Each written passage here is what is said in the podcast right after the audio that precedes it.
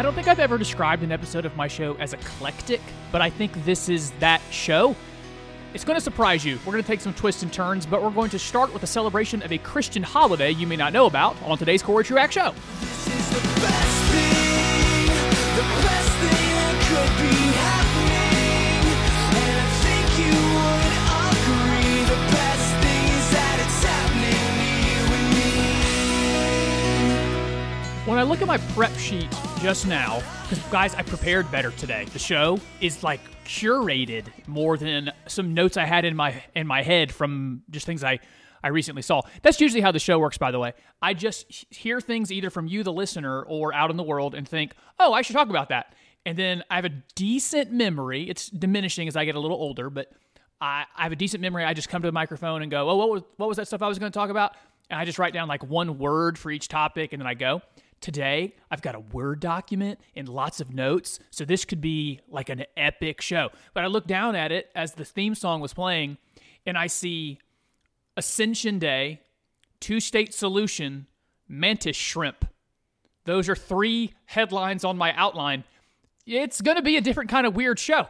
Uh, I also have a, a point about hiking again that I uh, something I, I realize and I think will have some interest in it.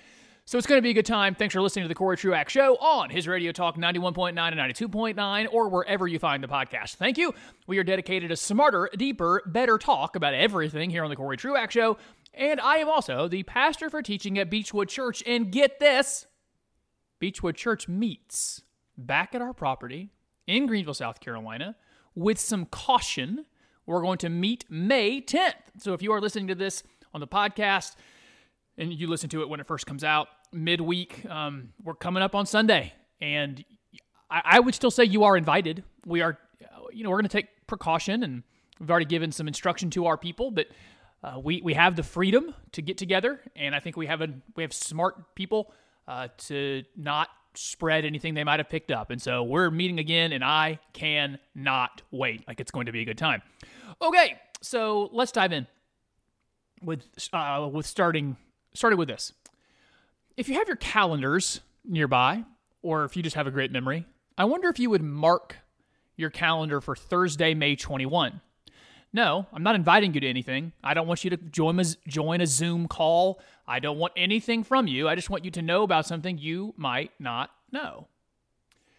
One of my desires on this show and in my church life and just my the, the little bit of influence I have in the world. And maybe you've caught it over the years as I do the show. I wish we still practiced the church calendar. Coming out of Catholicism, from you know, th- three, I think it's three thirteen. Constantine declares Christianity as it as, as it was being practiced, I guess, the official religion of the Roman Empire, and then they they merge Christianity with a lot of paganism. That's where we get things like Easter and Christmas, and I can give you a bunch of examples. And so then Catholicism contaminates the pure Jesus following faith that he left us th- throughout history, there's been a, a, remnant that did not join into that Catholicism. But one of the great things Catholic- Catholicism actually did was establish more of a church calendar. And, and I say establish, the church was practicing it for hundreds of something like it for hundreds of years before Catholicism. And then Catholicism crystallized it. And then we come into the 15 and 1600s with the Reformation breaking out of that Catholicism most of the movements and Christian denominations still practiced a version of the church calendar, and it's only been in the last 150 to 200 years or so that some group of denominations, including the one I grew up in and the one I'm, I'm even in now, we almost see the church calendar as super de duper Catholic and so we don't do Catholic things. So I'll give you some examples. We come to December every year on this show and I take you through Advent because I don't want to practice Christmas. Christmas has something to do with Santa. There's a rain. There's reindeer involved. Uh, they have their own like they got Frosty the Snowman. They've got that that little Rudolph. Yeah, they have Rudolph. They have mo- they have their own movies like Elf. Like that's apparently Christmas. Well, I don't practice that. I actually practice Advent, the Advent of God made flesh. And so I take you through that church calendar. We just came through Easter, where I did some content over at CoryTruax.com and on my Facebook page, even on this show, about uh, Palm Sunday and how that leads to uh, there's uh, not I guess Ash Wednesday, actually what leads up to Lent, and then there's Lent. I've covered a little bit on Lent before on the show. Then Maundy Thursday, Good Friday, Silent Saturday, and then going into Resurrection Sunday. This this is something I, I wish we would not have done away with because the church has a calendar. I, I, I bring it up every every time we get to Pentecost and, and we have church on that Sunday. I mention it to our people because the the day of this culmination where you know, Jesus says, "If I go, if I leave, it's better for you. You'll get the Holy Spirit." And just functionally consider how true that is. Jesus was God. Jesus is God made flesh. That does mean he can be in one room at one time. He self limited access to his physical being on earth. And he says, So when I go, you all get the Holy Spirit. You get my presence with you equally. And so uh, there, that's, you know, and Pentecost come, Pentecost uh, uh, commemorates the Holy Spirit coming to Jesus' people. And so I wish we practiced it. May 21st, we are going to practice together Ascension Day. You know, we hear often in our creeds and faith statements that you, we believe in the death, burial, and resurrection of Jesus, or even his his advent, death, burial, and resurrection, and even across this this time that we're in in the church calendar, we shouldn't have forgotten about forgotten about Easter so quickly. In the olden days, what you do after Easter is you recognize Jesus meeting with his people. That there was the woman at the tomb, and then there was Thomas and touching his side. There was uh, the the road to Emmaus, and Jesus spent time in his resurrected body with his people, leading up to then Ascension Day, where Acts tells us that he went up in a cloud of glory. That if you get it in the original language, that's what the cloud is. I think we've we've painted it because the English language how we say it. That he went up and it was like a cloudy day and they just stopped seeing him. That's not the case at all. It probably was clear skies, clear as can be, but some kind of glory cloud took him out of their sight on that hillside. And so, this Ascension Day is something that the church used to celebrate for, for a few reasons. One is what I, I just said. I just said you you get the Holy Spirit, but that the message he gives to his followers on Ascension Day is the message he gave to us. As he's about to ascend into heaven, the disciples ask, Will you now restore the kingdom to Israel? So even after all this time, they barely get it. If they get it at all, they, they ask Jesus after he defeats sin and death, Hey, um, that thing that David and Saul and Solomon had, can we have that back? Can we have the kingdom back, please? You're gonna do that? And Jesus was resp- Jesus's response was, "Oh, y- you'll have power."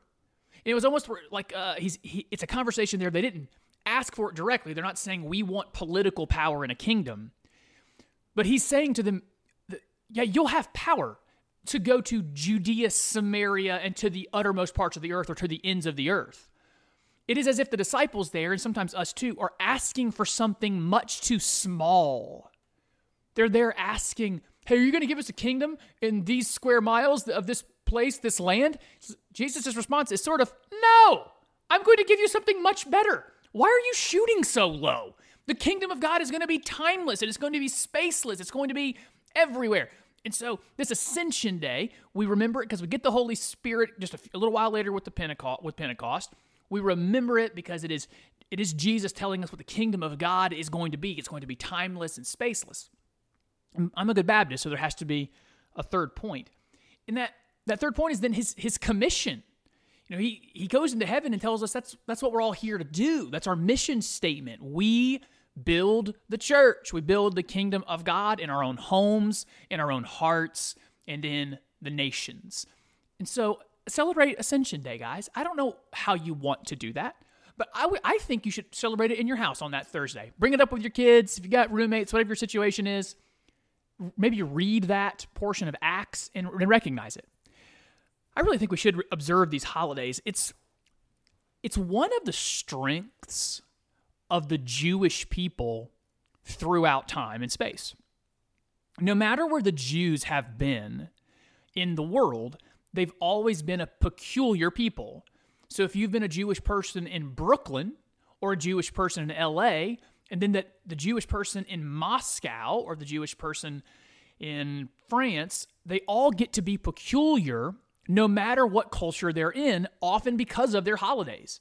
If you see how many holidays are on the Jewish calendar, uh, ben, ben Shapiro, who is a practicing Jew, has made this joke. You wonder how like they even have jobs because there, there's a lot of holidays to, to celebrate. But consider what it does for them. It makes them a peculiar people so that no matter where you are, no matter the time period, no matter the place, you're celebrating stuff that no one else is celebrating. So if, if some a- alien, for uh, let's not let's not do that one. Let's some foreigner comes to the United States and sees July 4th come and sees a lot of festivals and fairs, and then we see fireworks once it gets dark, and sees a lot of people with boats strapped to their truck and they're heading to the heading to the lake, and that's going to cause a question. Hey, what's what's happening? What's this thing that you're you're practicing? Oh, this is Independence Day. We're we're celebrating that we declared our independence from a colonial government and then eventually won our independence in the Revolutionary War. It's Independence Day. And so you, you get to have this marker that asks the question, well, what are you marking? And if we were a people that would do more of that, really practice the holidays in some public way, then it does bring the question, oh, what are you guys doing? What is what's that? Oh, it's Ascension Day. Okay, well, what's Ascension Day? Uh, this is when Jesus goes into heaven. Let me tell you about Ascension Day. Let me tell you about Pentecost. In that, in that way, we get to be peculiar, like that's like the Scripture says. We're called to be a peculiar people, a different people. And that the, the Jews, Abraham, Isaac, and Jacob, the the chosen people of God, chosen to bring us Christ. Ultimately, the point the point of that line is to bring us Christ and to bring everyone in into Christ. All, all salvation only through Him. That that the God's people for thousands of years have been marking themselves different in every culture they've been in by practicing these things. Like we we should be a, a little weird uh, in, every, in every culture we're in, and we shouldn't fit in, in uh, anywhere except in the kingdom of God. You know, I, I think about the things that actually mark my life. I've mentioned on the show before. When I, the first time I hear a marching band in the distance late in the summer, or the first time I hear it's obviously the sound of pads hitting pads or helmets hitting helmets, it always means something to me. Like I know football is coming. I think about the, the holidays that mark us as Americans. So, uh, Independence Day and Memorial Day and Labor Day. Well, we have these guys, and it's not just December and April. It's not just, quote, Christmas and Easter. Like, we have this ability to be a marked and different people all the time. And so, let me just encourage you May 21st, Ascension Day, find some way to recognize it and celebrate it and be a peculiar people. When we come back, I got a short message from a listener regarding Israel and a two state solution. I want to work through that together, and then I have exciting thoughts, I promise you, about both the mantis shrimp, it's just a thing that lives in the ocean, and also a point I came up with while hiking. We'll do that when you come back for the rest of the Cory Truax Show.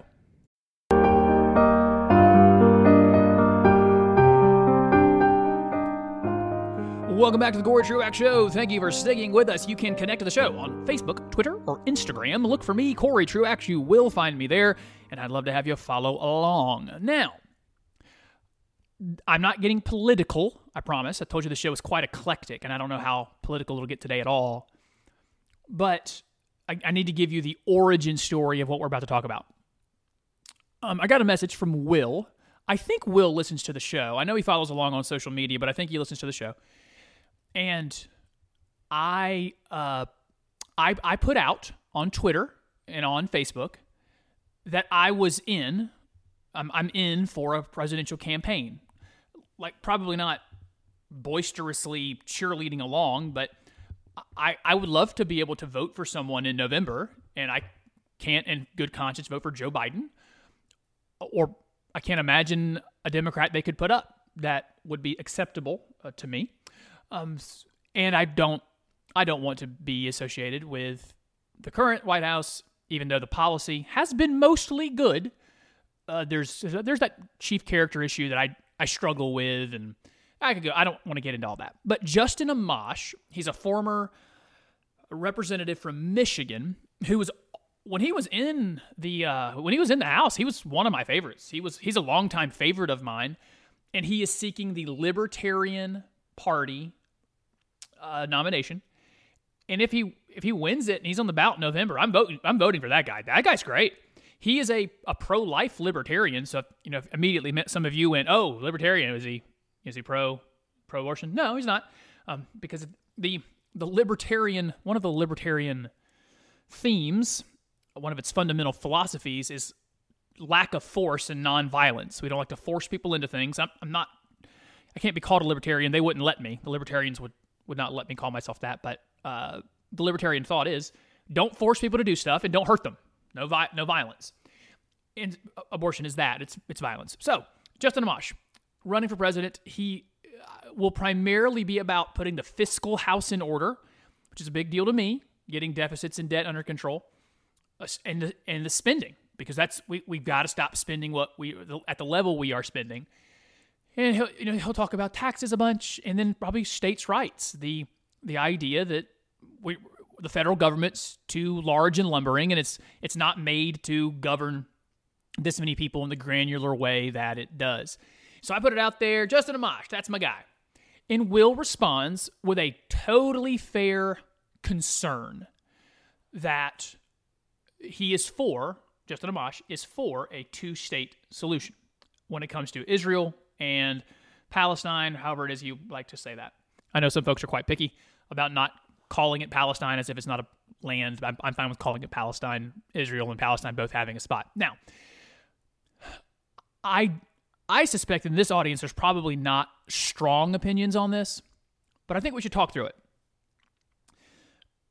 There is a a section of theology that I grew up in that talks about supporting the country of Israel, the the political Israel of today, formed in the 1950s, as a particularly important thing for the Christian that the Jesus follower needs to uh, needs to support politicians, support policies that are all that are that are pro Israel. I want to I want to address that theology in a moment, but first, philosophically, like even outside of my own theology, there's lots of reasons to be supportive of Israel from an American standpoint, as a policy standpoint.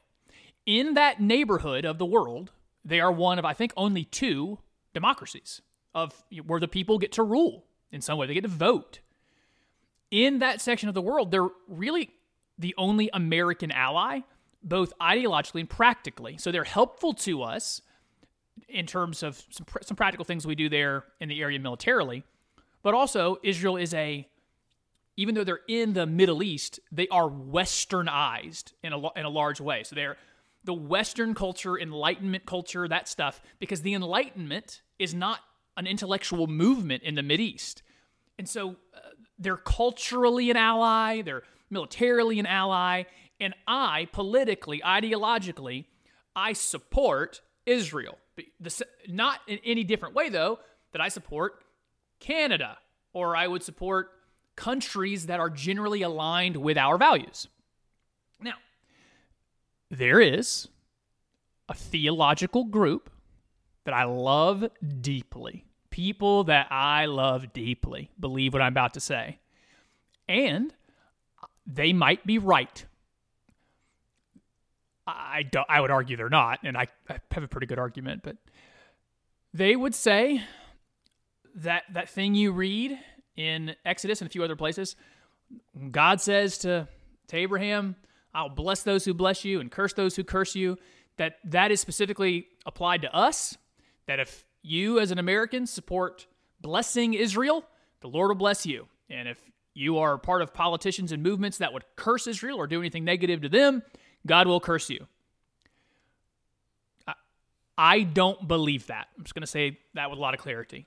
I I don't think if quote America turned its back on Israel, the one that we have right now in a geographic location on the map, that it would bring the judgment of God on on us. That it's not bringing a curse. I, I'm, try, I'm trying to be charitable.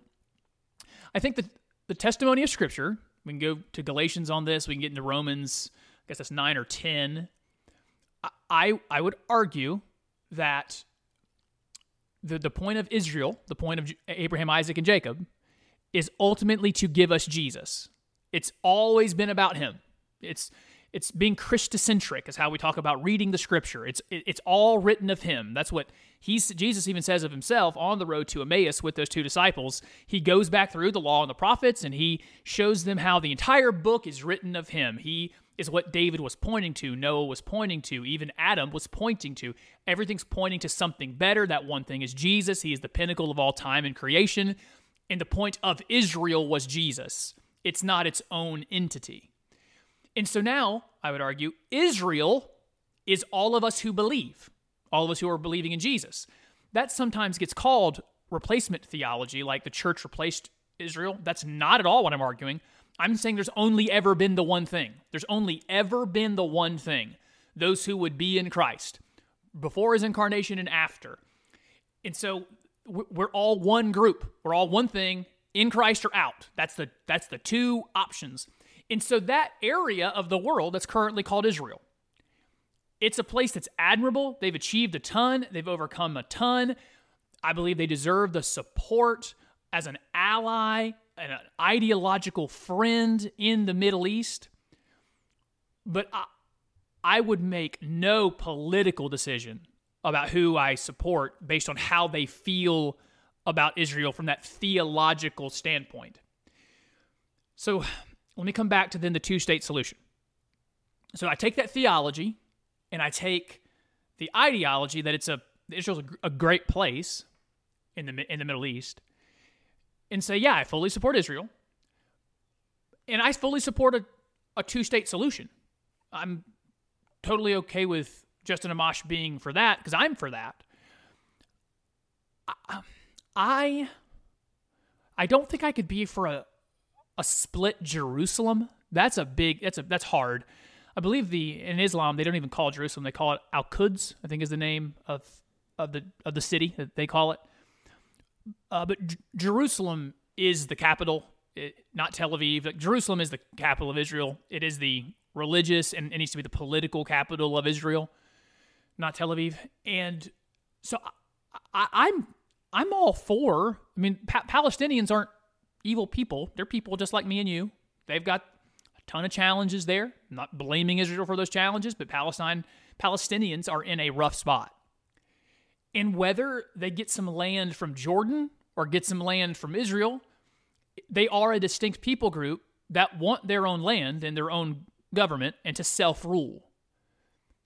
And I I'm for humans having that, having their own self-rule. Now Israel's under no compulsion. I don't think they the leaders of Israel have no need to give them anything, to give the Palestinians anything. If they do, it would be a concession to create peace and I, I'm even acknowledging, I can't remember who very famously said this, but one diplomat or someone in the foreign policy world is quoted as saying once, if if Israel had basically if Israel had no no weapons, Israel would be gone tomorrow. If the Palestinians had no weapons, nothing would change. And there is I think there is some truth there about aggression.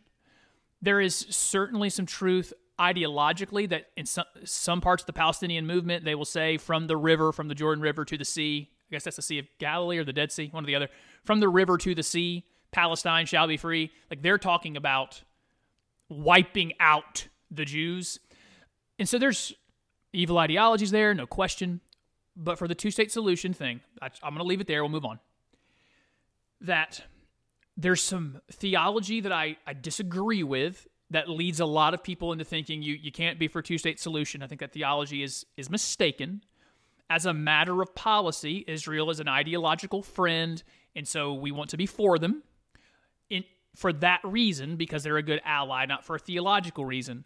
And in that vein, having a situation where Palestinians can get into a, a situation where they can have self rule would be good. And we're we're probably we the United States are probably going to have to help facilitate that if it is ever to come to pass. So, Will, thank you for the email. If you have thoughts on that, if you want to tell me why you think I'm wrong about anything I just said, or or even better, tell me why I'm right. I'm just kidding. I actually love being disagreed with. It makes for much better radio. You can reach out to the show on Facebook, Twitter, or Instagram. Facebook, Twitter, or Instagram. Look for me, Cory Truax. You can also reach the show at CoryTruaxShow at gmail.com. Cory Truax Show at gmail.com. Let's stick with one piece of listener feedback for one second, and then I want to move on to this mantis shrimp thing that I learned. I got a direct message from someone who's written to the show a couple times, a friend, smart guy named Zach. And Zach, I thought, had a really good balance on how we handle COVID 19 personally, not policy prescriptions. It's like, just like, uh, what's my personal responsibility? Because I've got to admit, I have. I have not been much for precaution. I mean, early on when there was projections that it could be a million or two million people, I, I definitely found myself self like not wanting to touch unnecessary surfaces when I went into QT to the gas station there. I did find myself getting like disinfectant in a little bottle. And when I would pump gas or when I would come in or out of a, a grocery store, I was doing that. I've even noticed of myself, I've stopped. I stopped doing that. So there's there's some caution to take. And so anyway, I am um, I want to read from Zach because I thought what he said was was really smart. He said, I think that until I am vaccinated or I get a reliable antigen test to prove my immunity, that I have a personal responsibility to act as if I may be an asymptomatic car- carrier of the virus and not only protect myself from others, but also to take precautions to protect others from me. I think that's fair. Um, you know, last week on the show, I said people have to take responsibility for their own actions, and if they go out in public, they, they have to be responsible. Like you, you've now taken a risk, and you take that upon yourself. I believe that, and I also believe what Zach said that as we're doing that, as we ch- choose to take the risk to go out, we try to love our neighbor as ourselves by doing what he just said. Uh, Until I don't have a until I have a reason not to, I'm going to assume I might be carrying something that could hurt someone else. So I want to be cautious about how I behave, um, whether or not I wear a mask in in groups, and whether I and, and how and how I operate in the world. And I think Zach had a really good balance on that. And so thank you for writing into the show. Again, you can be like Zach, you can be like Will. You can write into the show at CoryTruaxShow at gmail.com on Twitter, Facebook, or Instagram. You know, what's interesting is it occurred to me that it's mostly women who write into the show. And so to have two dudes on the same show, way to go, fellas. I appreciate that. Let's do this mantis shrimp thing. So I uh, I listen to a lot of podcasts. I don't know uh, how many more podcasts you listen to, but than the Cory Truax show. But I listen to a lot of them. And now that I'm quote stuck at home, I, I walk the dogs twice a day now, so I, that gives me more podcast listening time.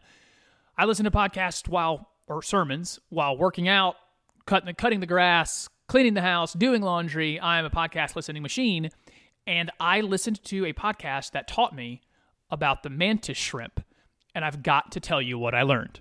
Do you ever have that feeling too? By the way, like I learned a new thing. I must tell someone because we're really excited about what we learn. That's one of my personality traits. When I learn something new, I- I've got to tell somebody.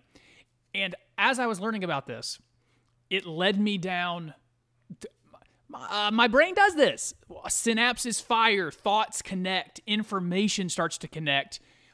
And when this rabbit trail is actually over, I think you're going to look back on it and go, man, you're kind of weird. Like your your brain works a little weird. Okay, so let's get started. There's apparently this thing that lives lives pretty deep in the ocean called a mantis shrimp. And it has, uh, the best we understand scientifically, the most advanced eyes of any creature on this planet. For the human eye, we have three types of photoreceptors. We we can see or sensitive to red, green, and blue, and our brain does the the work to construct the colors that we're seeing. Just as, as an example of this, you know, we see white, but white is actually the presence of every color. But our brain is processing it for us so that we don't see every color. We are just seeing white. And so we we have these decent eyes. I don't. My eyes are terrible, but the we have this cool thing, the eyeball, and all of its mechanics, and it, its incredible intricacy, and how it connects to the brain, and it creates a world for us, or at least our perception of the world. That's with our three photoreceptor cell types. The mantis shrimp, shrimp, depending on subspecies, has between 12 and 16. So they are 3, 6, 9, 12, 4 or 5 times more advanced in what they can see compared to us. And so the question then becomes like what what does it what does it look like? And we're we're, we're trying to figure that out in the scientific world. What what are they seeing? But when I heard that, that th- they are genuinely seeing a world that we don't see. They're they're also their eyes can move independently of one another, where ours, well, well, most of the time they're not supposed to move independently of one another.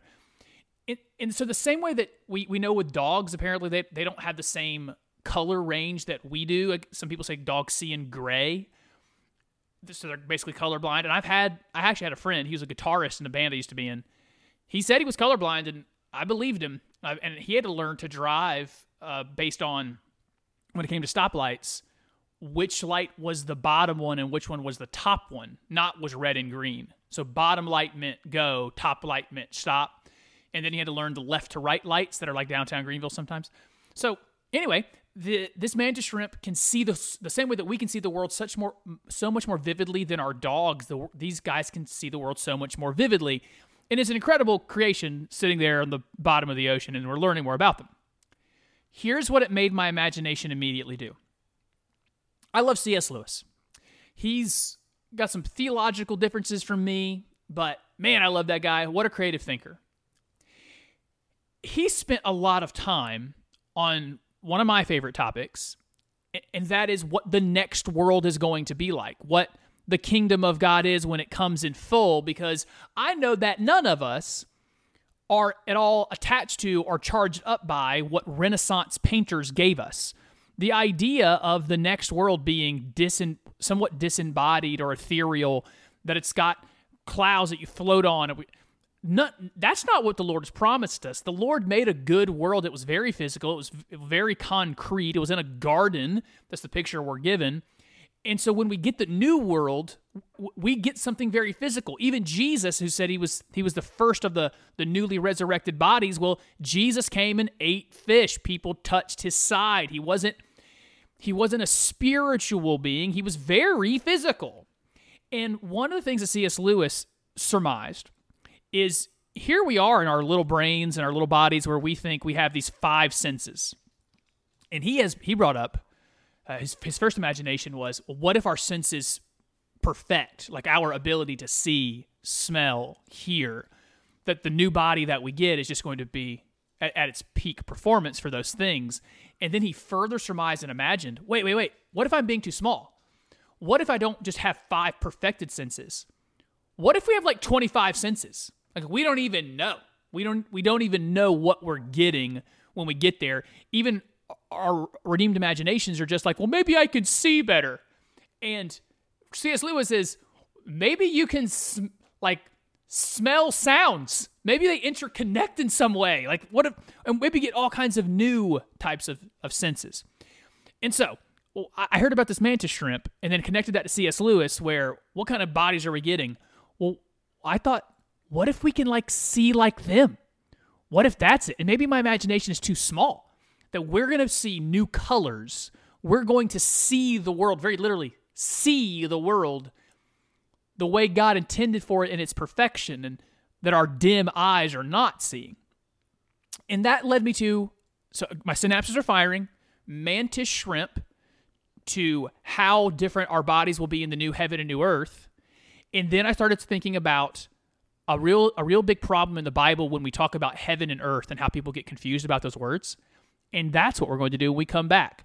When you read heaven and earth in your Bible, I think there's some cultural connotations we grew up on that it's very unhelpful when we're trying to think about our theology and our worldview.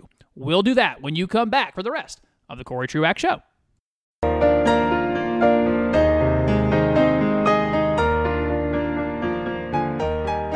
As I'm presenting this information that started with a mantis shrimp, I'm also realizing how much I talk to myself. Don't we all? I- I'm not the only one, right? Don't we all just talk to ourselves all the time? And I'm, I'm probably my favorite conversationalist because I, I don't get annoyed with myself like I bet you guys would. Like, because my brain does this thing where, I, oh, I thought of a thing, and that connects to this thing, and that connects to this thing, and you just keep going further away from the original point. And that's what we're doing right now on the show. It's a ton of fun.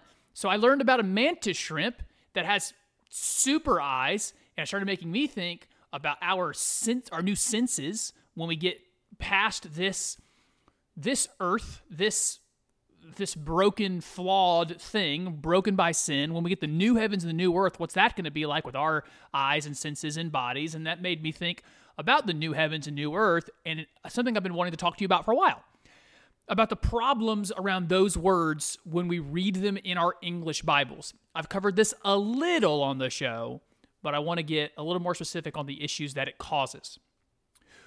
Not all the time, but a lot of the time that you read heaven and earth in your Bible, the more accurate word that should be used is sky and ground. When you read heaven in your Bible, often see if you can put the word sky in there and would make more sense, and you'll actually find the Bible starting to make more sense. When you see earth, not every time, but a lot of times, if you'll replace that with ground, the ground below me, you'll see a lot of things make more sense. One easy uh, uh, example here some skeptics of the faith, they will bring up how how all the there'll be a verse about all the peoples of the earth having been destroyed or something, all the peoples of the, the peoples of the earth having something happen to them, and then verses later or chapters later, those those people are st- the people are still there.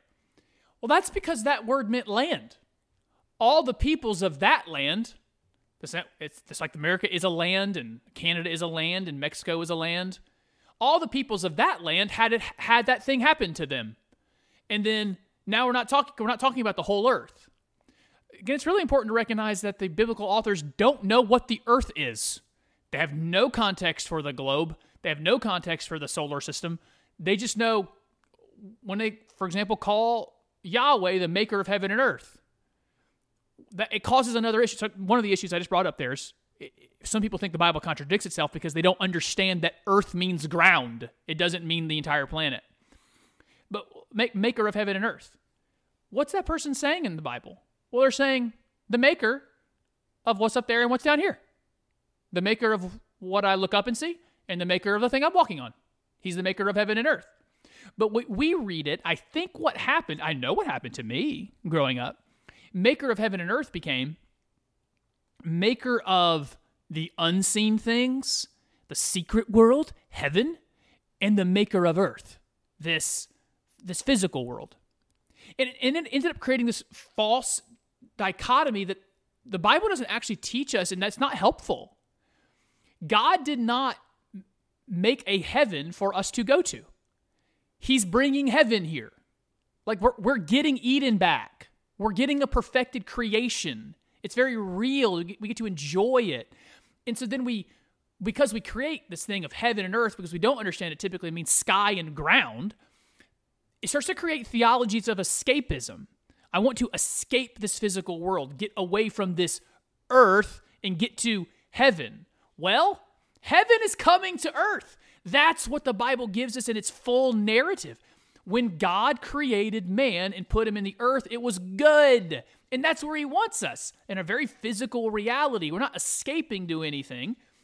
It's, there's theological consequences to that where we start to live like we just want to get out of, want to get out of here. Well, no, we don't. We don't want to get out of here. Get out of here. We want heaven to come here, and and we believe that the kingdom of God is actually already here in part, and so we can make the world better. It doesn't have to get worse. It doesn't have to. There are entire theologies built around that. That everything has to get terrible so that Jesus can come and rescue us. First, everything is terrible, guys. You are you living in 2020? And the world's been through even worse times than we've than we're in now. Like we we do need rescue, and Jesus is coming to rescue. But while we wait, while He tarries, we actually can make the the world better because we're not trying to escape Earth and get to heaven. And so even that language, we say heaven and earth, it's created in us false dichotomies that aren't actually there. It creates even the idea I, I read I talked to you earlier, this episode about Jesus ascended into heaven. It literally just means he's he went up in the sky. And so we start to think, it starts to get a create a creation of our head. He left the physical realm and went to the spiritual realm, and that's where we all want to go be. No, he just went up in the sky. That's all he did. That's, that's what that, that's what that word means. And Jesus ascended into the sky. That's all. Uh, don't create a whole other world that looks like harps and gold and babies and clouds like that. Don't create that world. We, uh, the one I've talked about before, it creates a problem in Genesis itself. I won't spend a lot of time on it because I've spent a lot of time on it previously. Moses writes, In the beginning, God created the heavens and the earth. And we read it again as all things seen and all things unseen. He, he created a, a world for him to live in and a world for us to live in. And all that really says is in the beginning, God created the sky and the ground. That's what it says. And so we have this dichotomy that God has his space and we have our space and they're separate. That was not the plan. That was not the goal. He didn't have his own space and we had a space. The space was he was coming to be with us. He walked in the garden in the cool of the day with his people. It's it's the, the two are becoming one. They're overlaid, heaven and earth, the concept of God's space and our space. But we made it worse by reading the words heaven and earth as where God is and where the spiritual stuff is, and then where the physical stuff is, when it really just means sky and, and sky and dirt, sky and ground. Okay, so that's how that happened. Mantis shrimp, great eyes, cool creature. Hey, that makes me think about how we're going to be in the new heavens and new earth. Oh, people read those words wrong. And so there you go. That's how my that's how my brain works. Uh, two other topics for the show today. I'm going to go one a little fast, and if I have listeners who resent this, I need you to tell me because I'll come back and revisit it. I pledged to you over a month ago that I was going to more fully address Rhett and Link, the two YouTubers. I played the audio on this show of the story of Rhett, this guy who deconverted, who left the faith. And I was going to more fully address those arguments he made, the concerns he made. I've actually oddly been busier while working at home. I don't know how that happened, but my schedule is more full of work stuff. And I've not gotten around to it. I still want to, but because I did pledge it to you, I did want to give a a little bit more content because I spent I think 15 minutes on it, and so I want to add to that here a few more minutes as my thinking has crystallized around that. So if you don't recall, Rhett grew up a lot like in in the system that I'm in now, the theological system I'm in now. I didn't grow up in the system I'm in now, and deconverted uh, had had some questions. the The route he took was first questions around what he was being taught about evolution, and then from evolution it was, I think he took one more. It was evolution, and then it was like archaeology, and then it was some he considered Bible contradictions in certain places. And then it went to Jesus and the Gospels himself, and it was at that point that he deconverted. So that was um, I feel like there was more, but the there, those were the steps. It started with I object to the teachings around creation, and then oh yeah, it was the flood. So creation, flood, then creation, evolution, flood. Then he did the archaeology thing, then got into the Bible and what he considered to be contradictions there, and then landed finally with the Jesus thing. Here's my footnoted, excuse me, not footnoted, this is my cliff note reaction. Ultimately, with all of the arguments on creation evolution, archaeological record, at least those topics, on those topics, I don't think anyone's ever going to change their mind. Someone has their predisposition, they've already made their mind up. There's a God or there's not one. And then they're going to see the good arguments for their position. I, I think that's I, I even think that's true of me, and I, I think I'm a fairly fair-minded person in evaluating information. But but I also think that my eyes have been opened. I think I think the Lord has granted me to see the to see the truth. And so when I think about Rhett, well the, the conclusion was already there. He was unconverted, he wasn't a believer, and he, he thinks of himself as his higher his higher uh, identity is truth seeker. And so the conclusion was already there. He was just going about getting the information to justify his conclusion. And uh, people who are believers do that too. They know the, what the end is. They know the end. They know the answer, and they just go about trying to get information to affirm what they all what, what the conclusion already is. So that's I think it's true of both sides of these things, those who are converted and those who are deconverted. I think that's true. But then, second, when it comes to worldview, I there, there's a reason he went that way. Because if you start with Jesus and try to go the other direction, the deconversion is not going to be a thing. So you start poking some holes in the in the faith you, you think you are, and you end up at Jesus, and you're you more easily be able to throw that out. But what's interesting is his arguments progressively got worse over the time. Because, for example, I, I have a lot of empathy and sympathy for the creation evolution arguments that he made. But when you end with the, the, the Gospels and Bart Ehrman, the, the anti Christian guy who tries to poke holes in the Gospels, that stuff really is garbage. Bart Ehrman's arguments are atrociously immature. And we can slap a PhD on the guy from UNC Chapel Hill, but those are very bad arguments.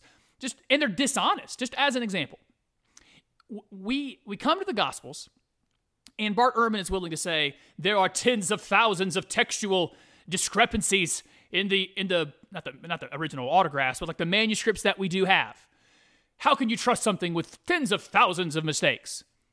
And what he actually means is, and he'll admit this in debate settings, 99% of them are the equivalent of a misspelling, having a comma in the wrong place or an apostrophe in the wrong place.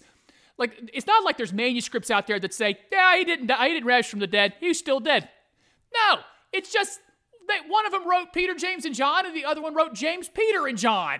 Come on, man. It doesn't actually change the, the fundamental meaning. And so he had already gotten to a point where the weakest, dumbest arguments, that's the ones of Bart Ehrman around the Gospels, he led up to that so he was able to get pushed over the edge. But if we start people with Jesus, start people with the centerpiece of all creation and the reason all things exist, start with Jesus and his story, it is historically accurate. The, the text that we have around it have been supernaturally, but also logically and rationally preserved. If we start with Jesus, we can wrestle with the other stuff. You can wrestle with the flood and archaeology and all that. But my biggest response is start with Jesus for the deconverted. Go back to Jesus and work from there. Last thought. I went, I've been hiking a lot. I mentioned that here recently. And I got a life lesson for you from one of my hiking trips.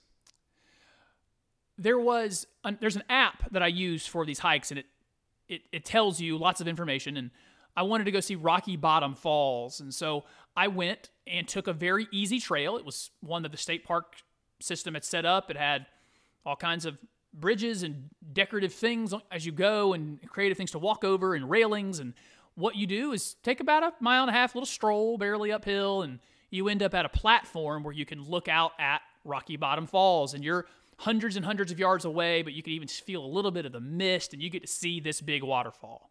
It was an easy walk and a pretty good payoff. You could see a waterfall from pretty far away. And then there was the app telling me that there is a second trail. It's it's totally terribly overgrown. It's all downhill, so that means you have to come up about 800 feet on your way out. And then I took that second trail. And guys, I'm not an outdoorsman there were a couple times where I probably took some risks I shouldn't have taken in getting down to the bottom, but oh, the payoff. What an incredible thing to be at the bottom of that thing. And there's a life lesson there. Easy things often lead to payoffs, but they're okay. But there are things that some of us need to do that are hard. And the payoff is so much better. I know there's things in my own life, maybe there's some for you. There's some things that we need to get done, some things we need to do, and they're hard. But you can count on the payoff will be worth it. Thanks for listening to the Cory Truax Show, everybody. I'll be back with another new edition of it next week. Until then, peace and love.